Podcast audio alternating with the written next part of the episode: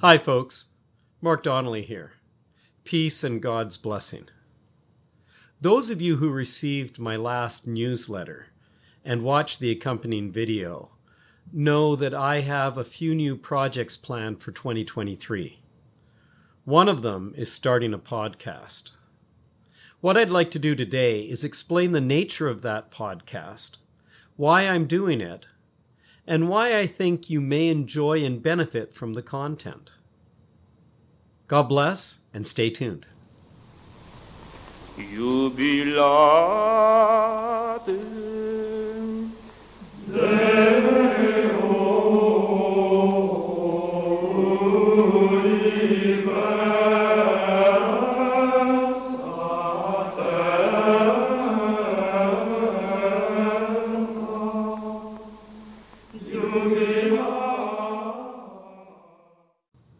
I took my first voice lesson about 45 years ago. For the past 40 years, I've been a professional musician and teacher. One thing that I benefited from is working with great conductors and performers. And I've learned a lot from them. I've even learned from the students that I've taught. Along the way, I've also come up with some shortcuts or hacks that reduce rehearsal time and actually allow you to get into the music more quickly, so you spend less time rehearsing and more time performing great music. I'm sure many of you out there who are performers or conductors have had that experience of when you're on stage or behind the podium, you seem to disappear and the music takes on an ethereal existence of its own. That's great when it happens on stage. It's a pity, though, that we don't seek that same excellence and otherworldliness when we sing in church. Our audience is divine. We're surrounded by souls with heavenly aspirations. Yet, somehow, it doesn't seem to be as important as singing in a concert. If you've thought this yourself, that we should be putting the same consideration and effort into sacred music as we do for the secular, then you might like my new podcast, Chant Hacks.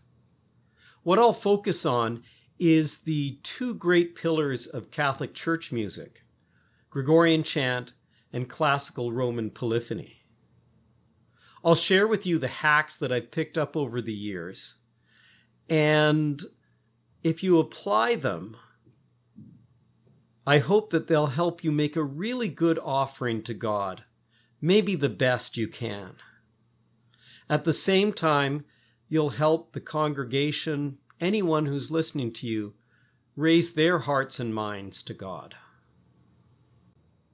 Over the next few weeks, we'll be fine-tuning the format and presentation of Chant Hacks. Any comments or suggestions you make in that time would be greatly appreciated. We want to make this a really vital and enjoyable resource for you.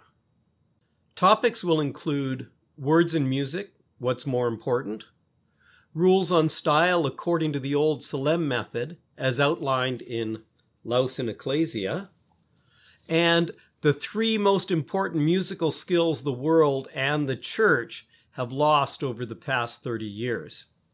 Also in the comments, let me know any challenges you or your singers have, and maybe it will be a topic of a future Chant Hacks.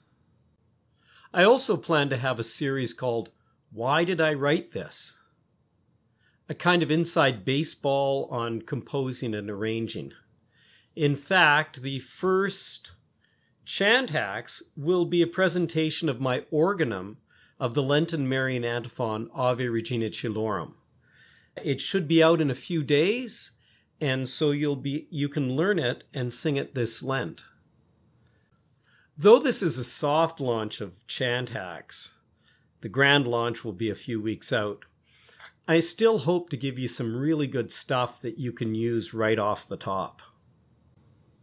For me, this is all pretty ambitious.